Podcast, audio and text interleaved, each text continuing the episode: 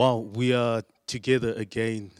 Isn't it amazing how time seems to be flying? It seems to be actually flying to the very moment when we're going to see each other again. Uh, we don't take this for granted, um, coming this way to you. Uh, we thank God for technology. We thank God for social media. We thank God for this very manner in which we are coming to you. But nothing can take the place of physical face to face contact. We thank God that there is, uh, he's, he's speeding the time for you and I to meet together, and so that we can be together in this very place that we, we uh, congregate and meet together. Paul writes in uh, a letter to, to the Romans, he says the following He says, I long to see you.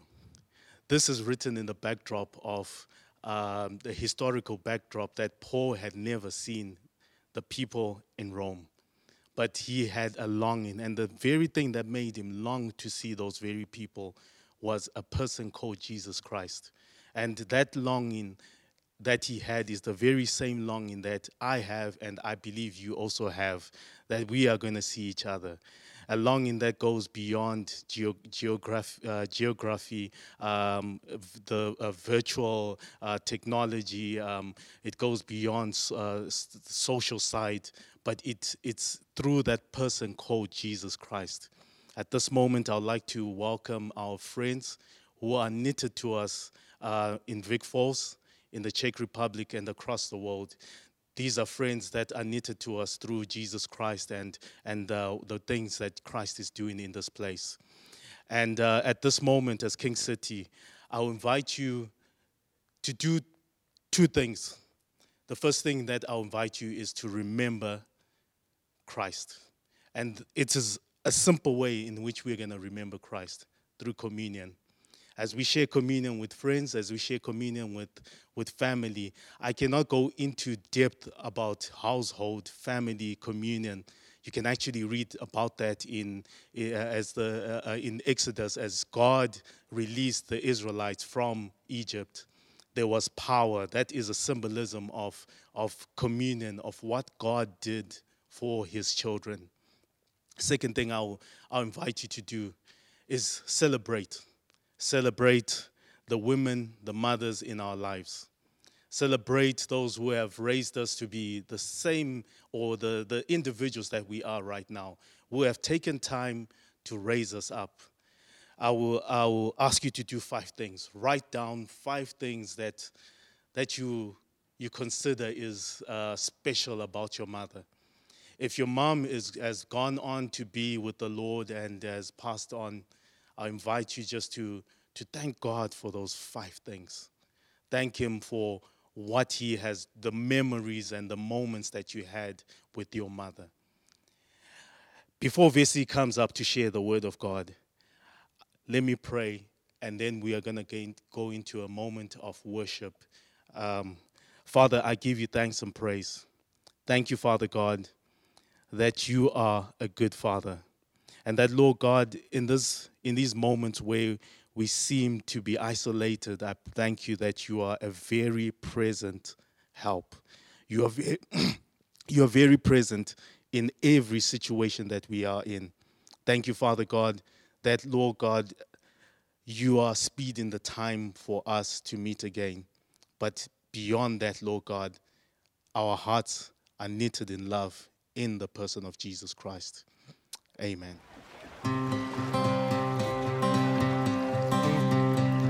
In my wrestling and in my doubts, in my failures, you won't walk out. Your great love will lead me through. You are the peace in my troubled sea. Whoa, you are the peace in my troubled sea. In the silence, you won't let go. In the questions, your truth will hold. Your great love will lead me through. You are the peace in my troubled sea. Whoa, you are the peace in my troubled sea. my lighthouse, my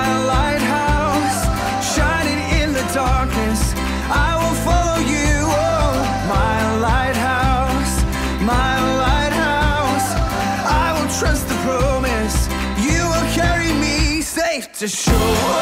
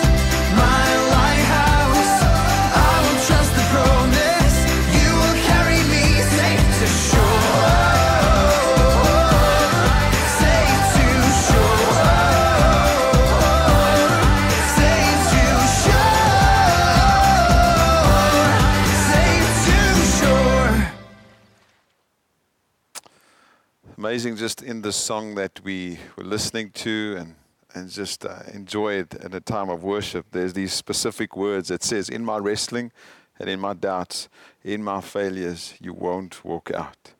Because of his great love. And this morning, this afternoon, this evening, as you watch this, let's celebrate this great love of God. It's great to be together, and it's a joy to share with you this word um, that I want to encourage you with. So, God bless you all. Let's dive into our time in, in the Word.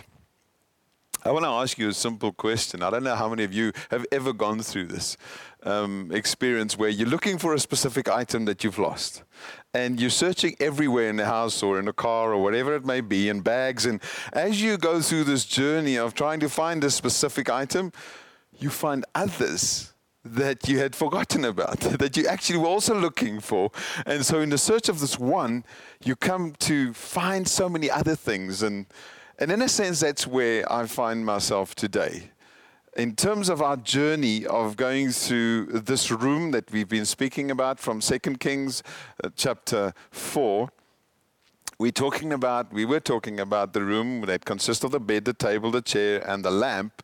And as i've been just discovering things about that i started just zooming out a little bit more and found that there's something about this person called elisha that we need to just stop for a moment and consider. And so this whole journey into the bed the table the chair and the lamp we'll carry on with but I'd like to actually share with you, and the title of this message today is Lessons from Elisha. And, and actually, those lessons are helpful for us to, to look at because they actually motivate us towards the room. There's something about his life that I think can only come about as we spend time in the presence of God and, and find regular moments with Jesus. And so, this time we're going to be talking about this man, Elisha, and just two things that we're going to be sharing about. So, if you would be so kind, scroll in your phone, go in your Bible to um, a chapter, just a couple of ones before where we've been reading from in Second Kings. And this will be in First Kings in chapter 19 where we are actually introduced to Elisha. We don't have time to introduce to you Elijah, that was before Elisha. Uh, two different characters, very different, but quite amazing.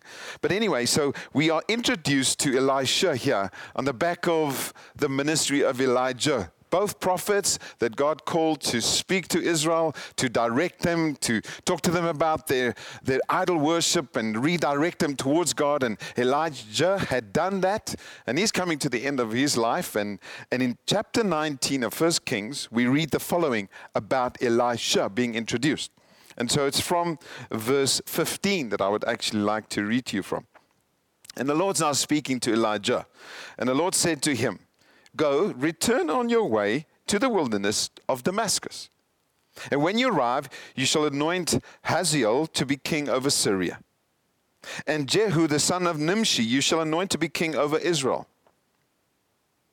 And Elisha, the son of Shaphat of Abel Meholah, you shall anoint to be prophet in your place. So obviously, he's kind of like God's telling me, you know, somebody's going to follow up, and, and my time's coming to an end. And then he carries on and he just talks to him about how this will happen. And, and then in verse 19, as we just jump there, it says the following So he, this is now Elijah, departed from there and found Elisha, the son of Shaphat, who was plowing. Let's just remember that word, plowing. Why don't you just say it with me? Plowing. Uh huh. Plowing. All right? And so he was plowing with 12 yoke of oxen in front of him, and he was with the 12th. And Elijah passed by him and cast his cloak upon him. And he left the oxen, he being Elisha, and ran after Elijah and said, Let me kiss my father and my mother, and then I will follow you. And so um, later on, we see that he went back and he and we'll read a little bit about that later on. But this is what i'd like to just mention to you tonight. Just two things. Just very simple very basic things but actually incredibly powerful things that should actually motivate us to spend time with god and find ourselves in his presence because these are the things that make us stand out. And the first one very basic that i want to tell you a lesson from elisha is that elisha was faithful. We see here that as we introduced to this man called Elisha, he was called from a place of being responsible and faithful to what was expected of him.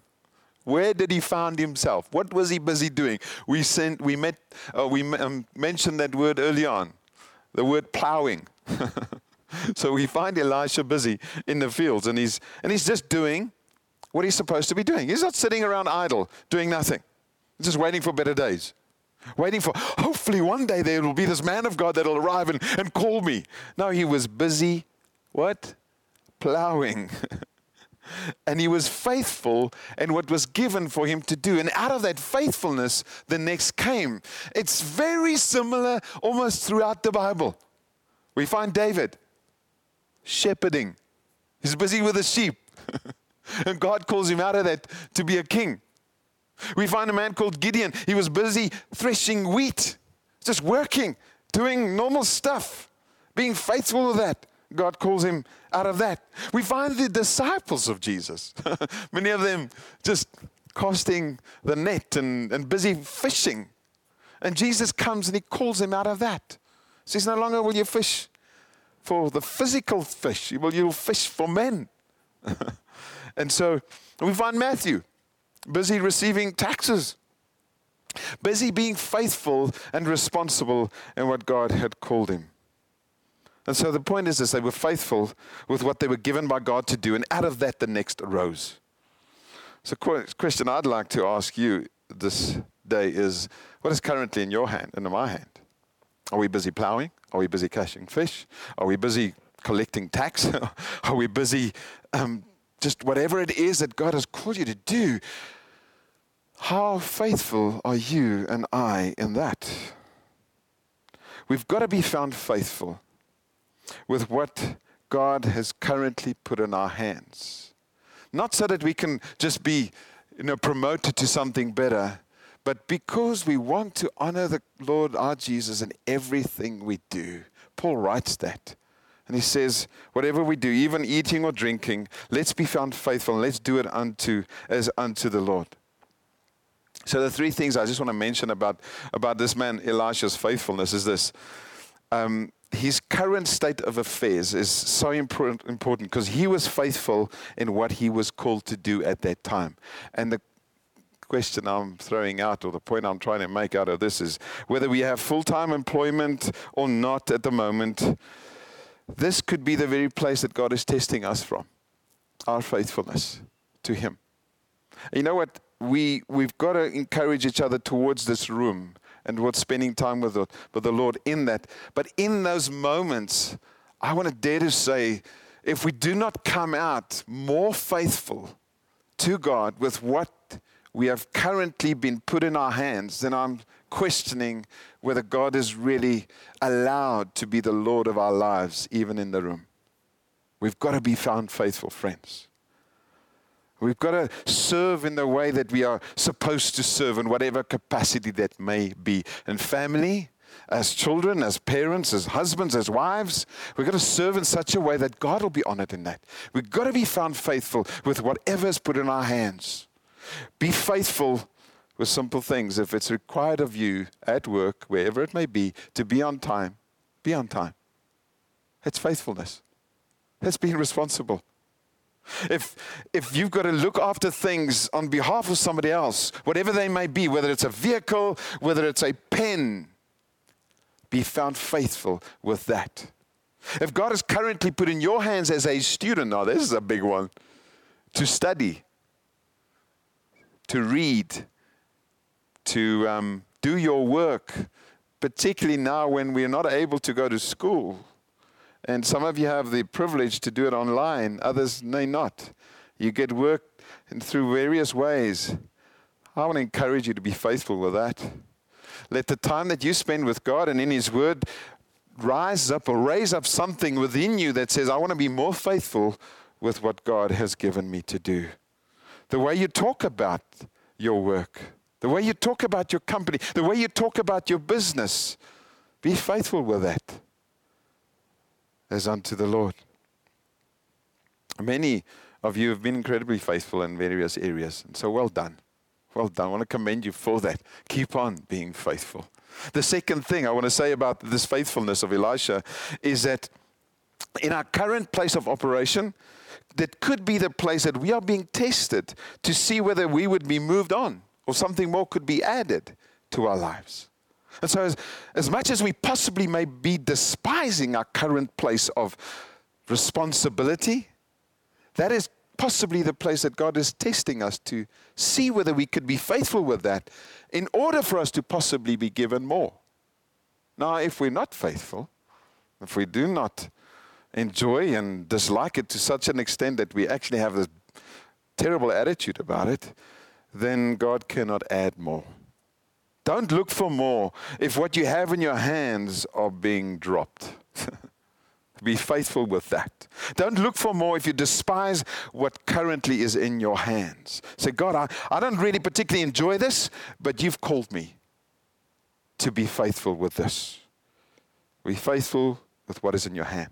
The third thing I want to say is our contentment in God and satisfaction in serving Him should never be dependent upon the possibility of being moved or transferred or promoted.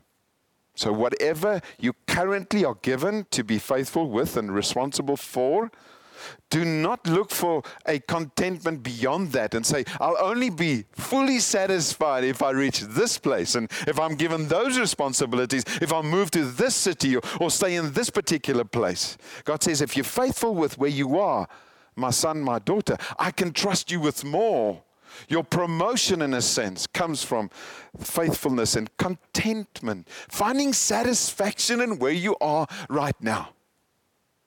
And I dare to say, that the satisfaction in what God gives us right now is found in His presence. That I'm firstly satisfied with Jesus. I'm firstly satisfied in my walk with God and not firstly my walk with people.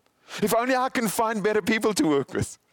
This funny thing is that that often I've been in, involved in church life for many, many years, and, and I've seen it that often people they just want to be employed by the church. That's the ultimate place to find um, employment at. And so they dream of, of coming to work for the church where you just kind of read verses the whole day. I think they dream about, and you just worship from morning till lunchtime, and then it's just beautiful. Everybody's just in love with one another, and there's this great attitudes flowing around until they walk into the real world where people have differences and we sometimes have conflict.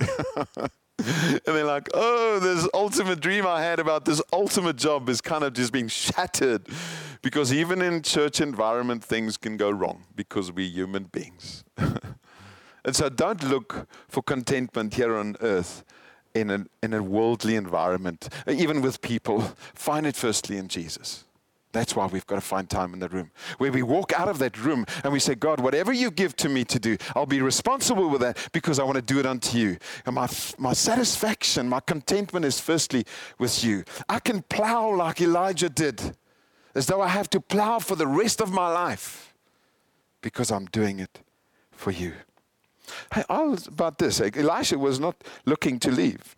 He was not like, you know, sending his CV out. It's like, I'm a brilliant plowman. Can somebody please employ me? He was content to stay. He was content with where he was.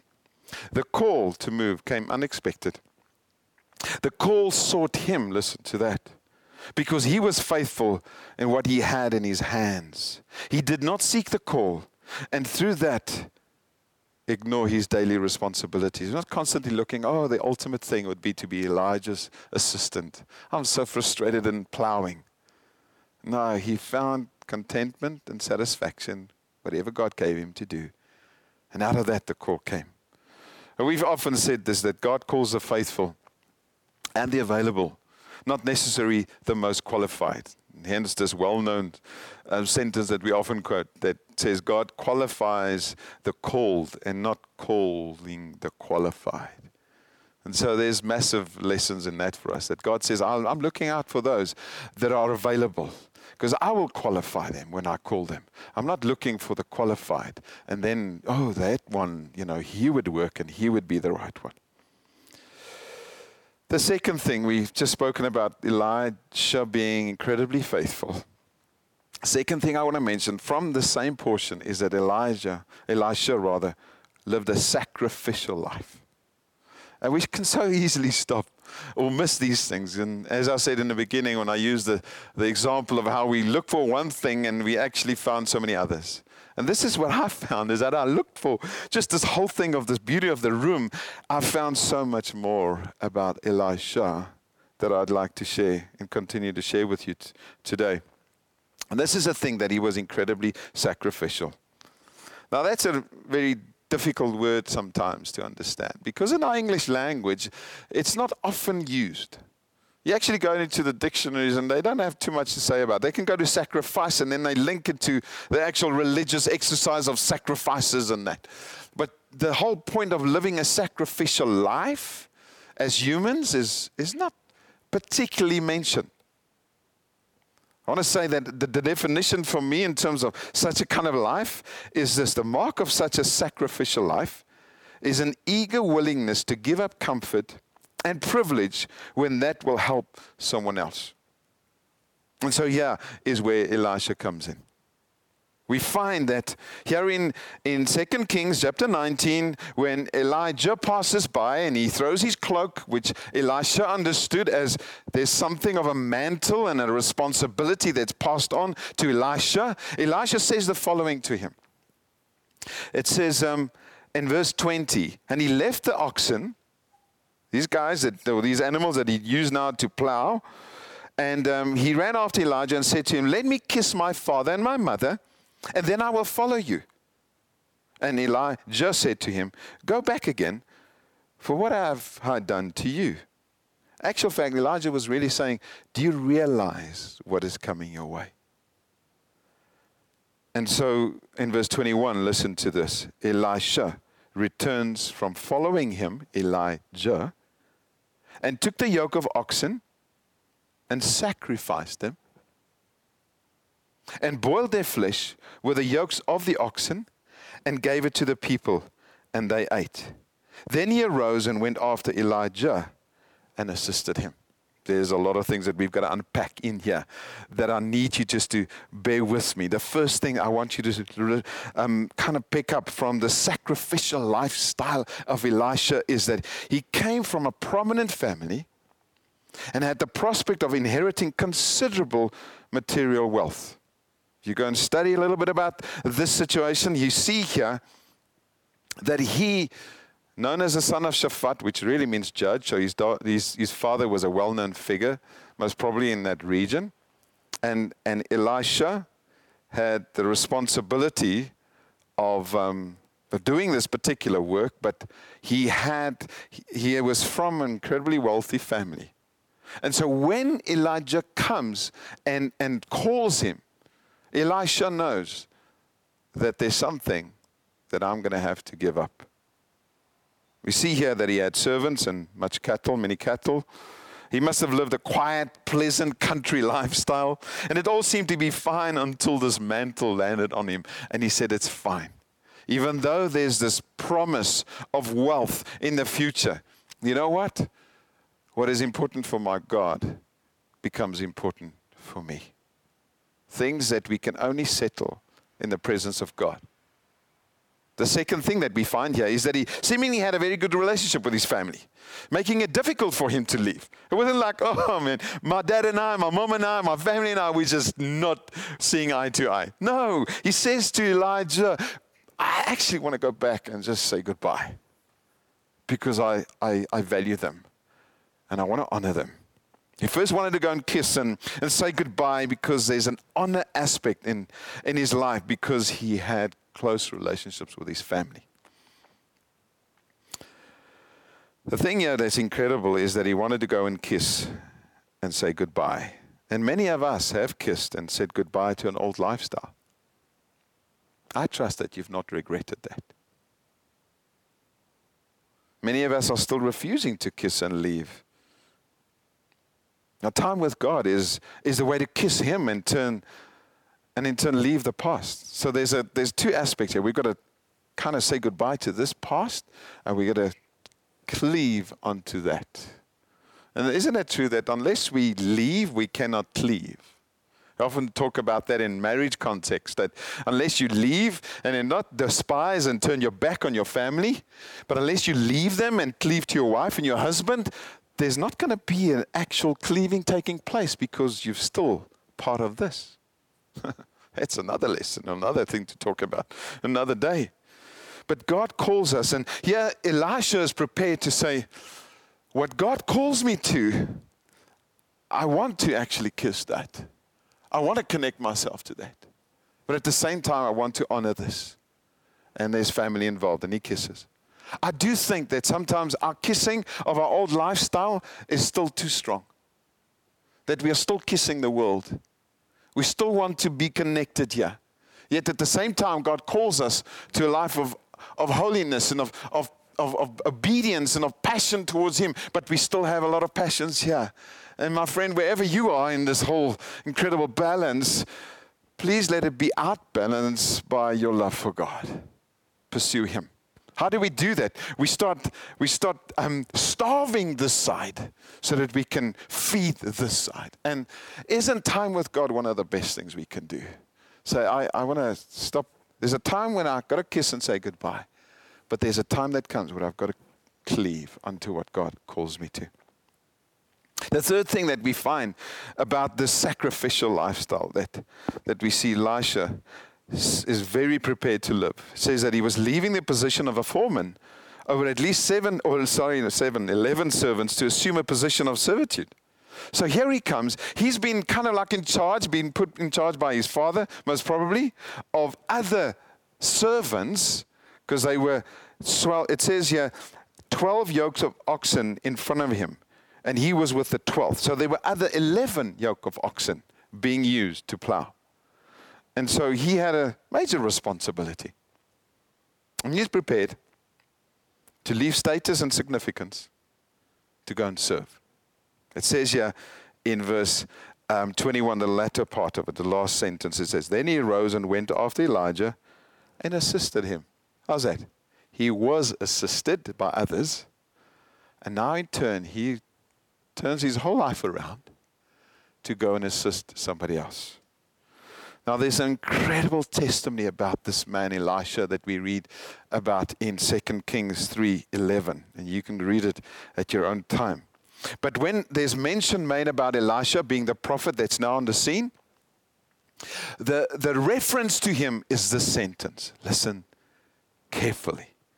It says, Elisha is the one who poured water on the hands of Elijah. That was his reputation. He was known as the man who poured water on the hands of Elijah. It's incredible.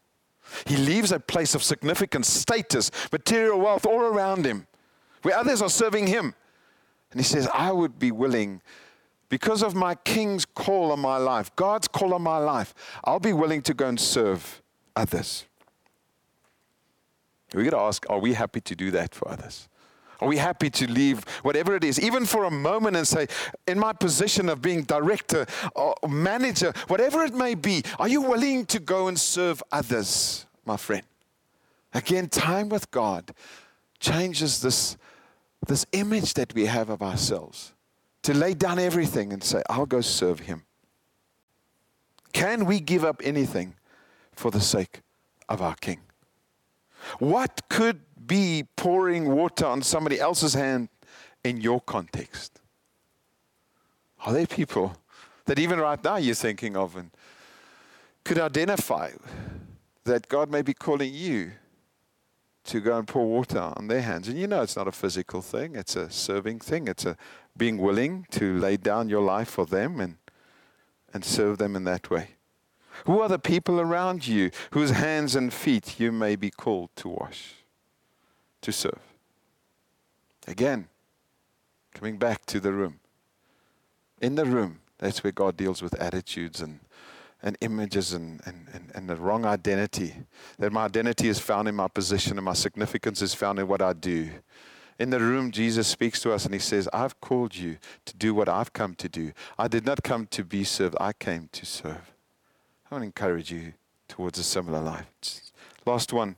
I want to mention that in fourth, fourthly, we see that he was breaking, Elisha was breaking with a secure and peaceful life. He was working with his dad. I mean, it was very secure, very peaceful for one of danger and physical hardship. We see that took place. Being a prophet that time, at that time in the history of Israel, was not a, was not a very popular position. Now, these guys were not liked by the nation of Israel often because they would come and be the only ones that would reprimand them and say, ah, can't be like that. You've got to stop with that unrighteousness. God calls us to a holy life, and they've got to be a voice and address issues. And it's like people, yeah, that's great, Elijah. We love that. We love that. More, more. No, never. They were killed. Incredible hardship that would follow. Elisha was prepared to sacrifice all of what he had to go and be what God wanted him to be. It's amazing, yeah, that it, he was even prepared. His oxen, he killed, slaughtered, and he celebrated with the other servants, it seemed. He celebrated what awaited him. It's like, guys, can you believe it? I'm just paraphrasing saying, Guys, can you believe that, that I've been called to go and, and assist Elijah? Come and celebrate with me. It wasn't a moment of remorse and, oh, great sadness. Kissed his family and said, Thank you for what you've done for me. God is calling me into this. I've got to be faithful with that. Let's celebrate it. Let's not be tearful now. This is a great moment. And so, friends, whenever God calls us into whatever, you don't have to go to China to be kind of feel like you're used by God. You won't be able to get there, by the way, at the moment. You got to just go down the street, go to your neighbors, go to your family, and celebrate what God wants you to be for them, whatever the cost may be. Notice also the absence of Elijah commending Elisha for what he gave up.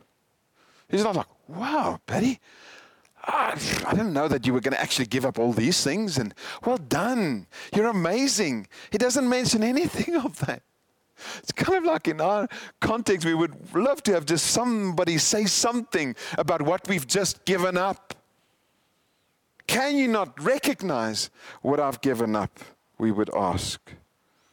Everything done, I want to say, for God and people does not have to be appreciated here. Even when people do not notice what you so sacrificially give, my friend, remember God sees. That is what matters most. Every sacrifice for Jesus is noticed by Him, for it is important that we don't work down here for man's recognition and approval, but for God. Matthew 6, verse 4. Praise from His presence is the most important praise you and I need. That's why we've got to find ourselves often in His presence. The praise or even the absence of it here on earth from people can become very distracting. So don't live, don't work for people's approval. Don't wait for the Elijahs around you to say, Remarkable, Vesey, what you've just done. Elisha never got that, but he pursued. Keep on going without looking for man's approval. Remember, God sees it all, and that is what matters most.